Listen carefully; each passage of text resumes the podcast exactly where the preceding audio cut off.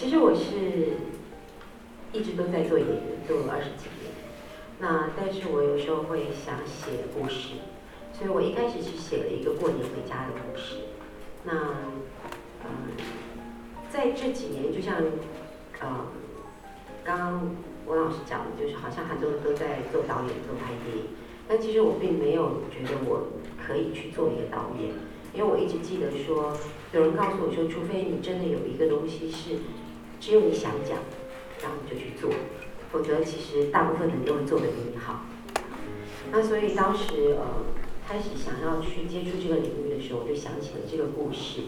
嗯，它的源头其实是我有一年在台北接到一个台北的制片的电话，他要跟我借车，然后因为他要回家过年。那其实他的状况对我而言，他已经是制片了，他一直都有车有房子。但那一年他为了要帮助一个新导演，他把他的车子跟他的房子都拿去抵押了。然后他并不想让他老家的人知道，他其实过得并不好。然后我那时候就想，原来大家对于过年回家这件事情，他有很多的期盼，他也有很多的压力，他又不想让家里人担心。因为家里人其实你每一年回来，我觉得他们也在同样的演一个，就是我们在这也过得很好的感觉。所以我觉得从这个善意的谎言之下，但是来自于都是因为心中的那个在乎跟爱，所以我就写了一篇短片。那当我想要拍戏的时候，我就想起用一对年年轻的男女，从他们相识、相恋、相知、分手、遗憾的这个十年的过程，在他每一次回家面对家里人他们的变化，跟家里人的一个期许的转变。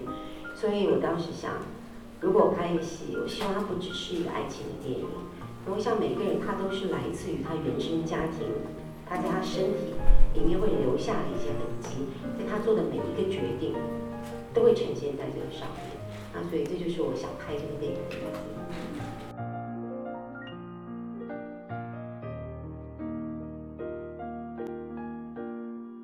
来写这个故事的是十几年前，那个时候还没有高铁，所以我写我还自己。编这个故事还写了那个台湾很远，就是那个美浓，因为我觉得是最远的地方，又要转车，也就是转很久，因为它必须要有一点路上的过程。对，所以我一开始，后来我呃也问了什么，他们都说现在都太近就到了，所以这个路程我觉得如果不不足以让他在这个车上，因为我也相信什么呃一见钟情。但我又不相信他们是那么的一见钟情，我总觉得得聊点。这么惊人没有，我真的也要谢谢那一次做评审的那个那那辛苦的一个月，因为我们就是在那个时候，我是开始在写剧本的，然后那个时候每一个人在现场，我们在那边吃饭的时候，每个人都鼓励我，所以这次我拍出来的时候，他们都说，其实那时候他们已经大概就知道故事，所以其实是想了很久的。